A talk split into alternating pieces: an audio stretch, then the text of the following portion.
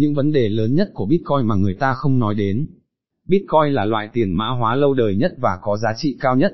Tuy nhiên, Bitcoin và nhiều loại tiền điện tử có một số vấn đề lớn mà bài viết này sẽ thảo luận.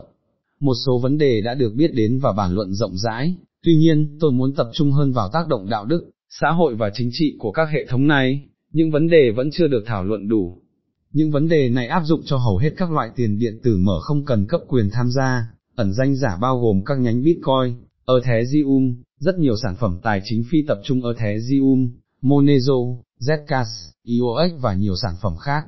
Tôi hy vọng bài viết này có thể khiến mọi người suy nghĩ sâu hơn một chút về những gì đang được xây dựng và liệu nó có làm cho thế giới tốt đẹp hơn không. Bài viết này đem đến cái mà tôi gọi là một câu chuyện nhị phân, một câu chuyện trình bày một quan điểm thực tế về một chủ đề. Điều đó không nhất thiết có nghĩa là phần ngược lại của câu chuyện là không đúng sự thật và câu chuyện nhị phân không khiến các quan điểm khác về chủ đề này trở nên vô lý. Tất cả chúng ta đều có những quan điểm khác nhau và câu chuyện nhị phân chỉ chia sẻ một quan điểm để người khác học hỏi và công nhận là hợp lý. Tôi đã tham gia về mặt kỹ thuật vào không gian blockchain và tiền điện tử kể từ năm 2015 với tư cách là nhà phát triển và giáo dục. Tôi tiếp tục làm việc trong ngành này vì tôi thấy các hệ thống mở, không cần cấp quyền tham gia có tiềm năng tạo ra tác động tích cực lên xã hội. Xem kết luận của tôi để biết thêm chi tiết. Bitcoin và hầu hết các loại tiền điện tử mở và không cần cấp quyền tham gia đều có một tính năng thiết kế rất đặc biệt, trong Bitcoin, bất kỳ ai cũng có thể tạo tài khoản không giới hạn số lượng trong hệ thống bất cứ khi nào họ muốn. Quyết định này đã được đưa ra để giảm bớt sự kiểm duyệt nhắm vào một người sử dụng hệ thống, cải thiện sự riêng tư và trong một số trường hợp, cho phép ẩn danh tốt hơn. Nhưng quyết định này tạo ra vô số vấn đề có khả năng tàn phá nghiêm trọng trong hệ thống được thảo luận trong các điểm từ 1 đến 4 dưới đây. 1. Không có uy tín hoặc trách nhiệm giải trình xã hội. Với khả năng tạo tài khoản không giới hạn, việc dựa vào uy tín của người chủ tài khoản là không thể thực hiện. Ở cấp độ giao thức, một tài khoản có thể làm bất cứ điều gì có thể được lập trình, cho mục đích tốt hoặc xấu. Với thiết kế này, không có chỗ sẵn có dành cho bất kỳ trách nhiệm giải trình xã hội, hoặc, con người nào vốn đi kèm với các hệ thống dựa trên uy tín. Trách nhiệm giải trình là một nền tảng của xã hội loài người mà chúng ta đã học để sử dụng qua hàng nghìn năm. Không phải vô cớ mà chúng ta vẫn có trách nhiệm giải trình được gắn trong các quốc gia hiện tại của chúng ta. 2. Chỉ có động cơ về mặt tài chính để điều chỉnh hành vi tốt. Trong Bitcoin, tiền và chỉ tiền mới có thể được sử dụng để tạo các kích thích vì điều này không thể lặp lại trên các tài khoản khác nhau. Nghiên cứu đã nhiều lần chỉ ra rằng các động cơ tài chính không phải lúc nào cũng hiệu quả nhất trong việc tạo ra hành vi tốt. Là một hệ thống được thiết kế để trở thành nền tảng của xã hội, dù sao thì một số người đam mê tiền điện tử vẫn tranh luận theo cách này, làm thế nào chúng ta có thể tin tưởng một hệ thống chỉ sử dụng tiền để thúc đẩy hành vi, vì điều này sẽ chỉ làm lợi người giàu nhất, một hệ chuẩn mà hầu hết mọi người đều không muốn. Động cơ tài chính đơn giản hơn nhiều và thường có khả năng mở rộng hơn so với các động cơ phi tài chính, về mặt lập trình và trong quy định. Mọi người nên cân nhắc kỹ lưỡng về tính bền vững xã hội mà các hệ thống dựa trên động cơ về mặt tài chính thuần túy như Bitcoin mang đến cho xã hội loài người. Một số người sẽ cho rằng tiền điện tử không buộc phải trở thành nền tảng của xã hội, và trong trường hợp đó, vui lòng xem xét nghiêm túc vấn đề số 4. 3.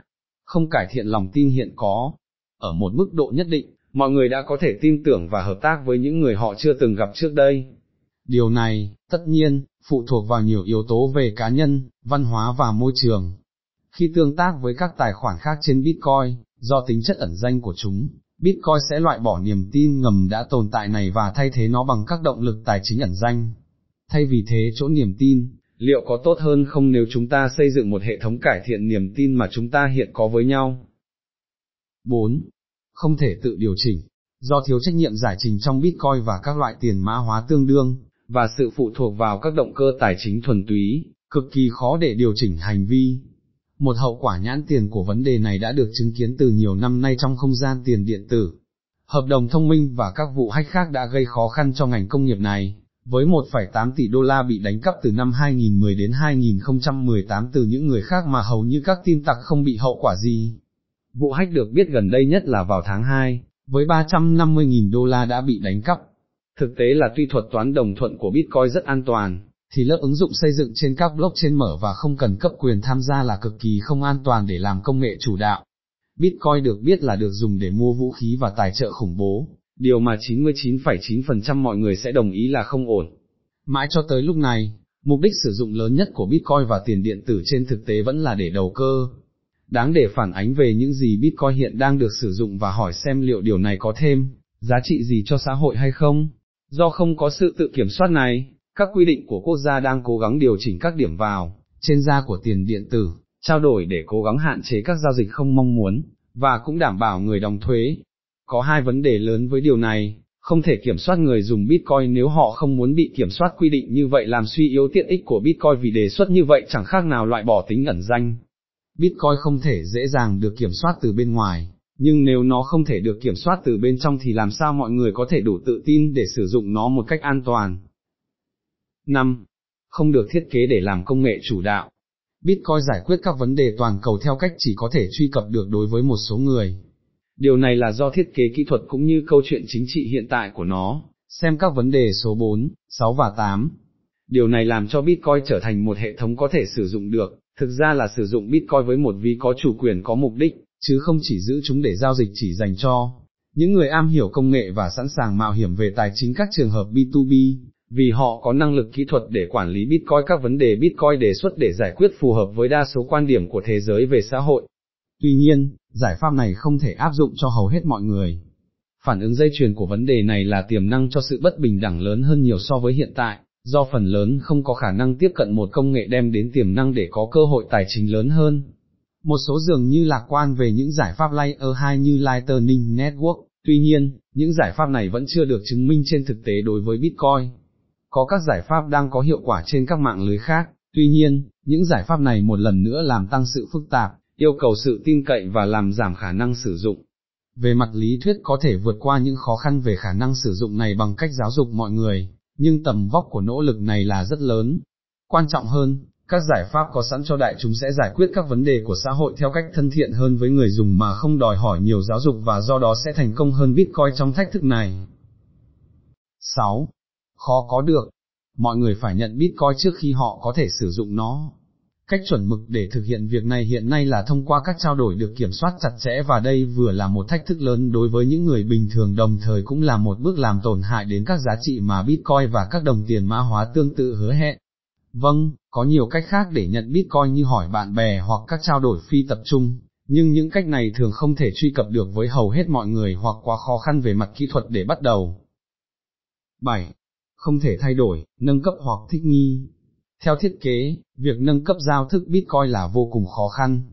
Là một phần của công nghệ phần mềm, điều này đi ngược lại với hầu hết các kiến thức và triết lý chính thống có thể thấy trong tất cả các ngành công nghệ phần mềm. Đó là phần mềm lặp dựa trên phản hồi của người dùng trong các chu kỳ vòng lặp ngắn với giả định rằng phần mềm có thể được nâng cấp. Có nhiều lý do cho việc này không cần phải liệt kê ở đây, nhưng vấn đề là, Bitcoin bỏ qua tất cả những điều này và thay vào đó cố gắng xác định một hệ thống không bao giờ cần thay đổi, mà trong xã hội liên tục phát triển ngày nay là một điều không được khôn ngoan cho lắm. 8.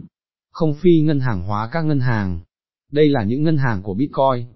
Biểu đồ cho thấy những người khai thác Bitcoin và thế lực chính trị có liên quan của họ nâng cấp hệ thống và thay đổi các quy tắc. Theo lý thuyết trò chơi được chấp nhận trong Bitcoin, họ sẽ chỉ nâng cấp giao thức nếu các quy tắc mới mang lại nhiều lợi nhuận hơn cho họ. Như bạn có thể thấy có 7 nhóm, công ty kiểm soát 75% quyền quyết định. Việc này thậm chí còn tồi tệ hơn trong nhiều loại tiền điện tử khác, đặc biệt là Ethereum. 7 công ty ghi chú thêm là hầu hết đều ở Trung Quốc, đang điều hành một loại tiền tệ và chỉ thay đổi các quy tắc vì lợi ích của chính mình. Điều này nghe có vẻ giống với hệ thống ngân hàng hiện tại không? Một hệ sinh thái, trên xã hội nền tảng của nó chịu sự chi phối của tiền bạc và của cải, sẽ có xu hướng tạo ra một hệ thống sản sinh ra sự bất bình đẳng tài chính nghiêm trọng và điều hành tham lam. Các quy tắc trong Bitcoin là không thể phá vỡ và minh bạch hơn nhiều so với các hệ thống tài chính hiện tại. Ngoài ra, một mạng lưới lớn, các nút kiểm tra mạng lưới. Hai yếu tố này mang lại cho Bitcoin một đặc điểm quan trọng, những thay đổi về các quy tắc mà không được đa số thành viên tham gia mạng chấp nhận là bất khả về mặt toán học, một đặc điểm không giống với cấp độ tương tự, ở nhiều loại tiền pháp định của các quốc gia. Tóm tắt lại, một thay đổi quy tắc để mọi người đều tệ đi là điều không thể về mặt thực tiễn hai. Có thể thay đổi các quy tắc để tốt hơn miễn là nó mang lại lợi nhuận tương đương hoặc nhiều hơn cho các nhà khai thác ba. Thay đổi các quy tắc để tốt hơn mà làm giảm doanh thu của nhà điều hành là không thể. Trong nhiều xã hội, các biện pháp điều tiết có thể ảnh hưởng đến các quy tắc ngân hàng từ bên ngoài vì lợi ích của công dân, khiến Bitcoin trở nên tồi tệ hơn những hệ thống này. Cần lưu ý vài điều quan trọng khi thảo luận về chủ đề này có hy vọng đối với sự đồng thuận giúp óc tách POX để tăng sự phân quyền của các thế lực chính trị trong các mạng lưới, bên cạnh các lợi ích khác. Nhìn vào các chuỗi POX hiện đang hoạt động, không có cải thiện đáng kể trong hầu hết các trường hợp. Những người đặt hy vọng cao vào ở thế Zium 2.0 nên xem xét đến rủi ro đáng kể khi POX không vượt qua được thách thức này. Delegated giúp Optech là một cơ chế đồng thuận khác liên quan đến POX và đã chỉ ra một vài trường hợp blockchain với mức độ phân quyền về mặt chính trị cao hơn, nhưng cũng có những thách thức đáng kể khác cần phải vượt qua. Cho dù cơ chế đồng thuận nào được sử dụng trong thực tế đi nữa, các chủ thể được ủy thác vận hành và điều hành mạng đều có khả năng ẩn đằng sau một tài khoản ẩn danh, không có trách nhiệm giải trình xã hội trong mạng lưới khi đưa ra quyết định và Bitcoin tồn tại mà không cần bất kỳ quy trình chính thức nào để thể hiện ý định và lý luận đằng sau các quyết định chính trị. Ở cấp độ siêu chính trị này, quá trình ra quyết định đằng sau sự quản trị của nhiều blockchain vẫn cực kỳ mờ nhạt, mặc dù blockchain được vận hành minh bạch. 9. Bitcoin là phần mềm lỗi thời. Các lỗ hổng kỹ thuật của phần mềm Bitcoin được đề cập cuối cùng trong bài viết này bởi vì chúng là những vấn đề được nói đến nhiều nhất trong ngành công nghiệp này. Mỗi vấn đề được liệt kê dưới đây đều khá lớn. Một bản tóm tắt rất nhanh về các vấn đề được ghi nhận rõ ràng rằng Bitcoin không thể mở rộng quy mô để được sử dụng như một loại tiền tệ toàn cầu tiêu thụ một lượng năng lượng khổng lồ, tương đương với mức tiêu thụ năng lượng của nước Chile và với tổng lượng khí thải carbon đo được của New Zealand cực kỳ chậm trong việc xử lý các giao dịch, làm giảm khả năng sử dụng có tên tài khoản, ở dạng khóa mật mã rất khó hiểu kỳ vọng người dùng tự chịu trách nhiệm quản lý tài khoản của mình, khiến việc mất tiền và quản lý khóa trở nên khó khăn có phí giao dịch cao, sẽ còn cao hơn nữa nếu được áp dụng nhiều hơn có sự biến động giá lớn khiến nó trở nên quá khó đoán khi được sử dụng làm tiền tệ, mà hầu hết mọi người trong ngành không nghĩ rằng Bitcoin là có thể là một loại tiền tệ có thể dùng hàng ngày. Tin tốt là đã có những cải tiến đáng kể được thực hiện trong công nghệ blockchain nhằm giải quyết tất cả những điều này đủ để làm cho chúng sẵn sàng về mặt kỹ thuật cho dòng chính, nhưng không phải bằng Bitcoin. Kết luận, chắc chắn không phải vô cớ mà Bitcoin có những tính chất và đặc tính hiện tại và tôi không muốn làm mất đi các tính chất và đặc tính tuyệt vời mà công nghệ blockchain cung cấp, ứng dụng trước tiên vào Bitcoin. Tôi đã bị mê hoặc bởi câu chuyện về Bitcoin khi tôi nghe về nó lần đầu tiên, nhưng đã gác lại từ đó để chuyển sang công nghệ mà tôi nghĩ có thể tạo ra tác động tích cực lớn cho nhân loại với ít rủi ro tạo ra nhiều vấn đề hơn. Có thể bạn đã gác lại Bitcoin như tôi đã làm, và đang xem xét các lựa chọn thay thế tiền mã hóa mở sử dụng công nghệ blockchain khác. Tôi hy vọng rằng khi bạn đọc bài viết này, bạn đã nhận ra rằng hầu hết các loại tiền điện tử vẫn có chung nhiều vấn đề được đề cập trong bài viết này. Những vấn đề này dấy lên những mối quan tâm đáng kể về chính trị và đạo đức xã hội đối với tương lai của Bitcoin. Bitcoin có thể giải quyết tất cả những vấn đề này không? Tôi không nghĩ vậy. Đó có phải là vấn đề không? Phải. Có một sự thay thế nào giải quyết thỏa đáng tất cả những vấn đề này không? Không phải là thứ mà tôi biết. Vậy thì tại sao tôi vẫn làm việc trong blockchain? Tôi thấy những cách mới để sử dụng công nghệ blockchain để giải quyết tất cả những vấn đề này, mà vẫn duy trì các đặc điểm quan trọng của các blockchain như tính mở và không cần cấp quyền tham gia vốn làm tăng tính minh bạch, không dẫn đến sự tập trung về mặt kỹ thuật hoặc chính trị và có tác động tích cực đến xã hội và người dân.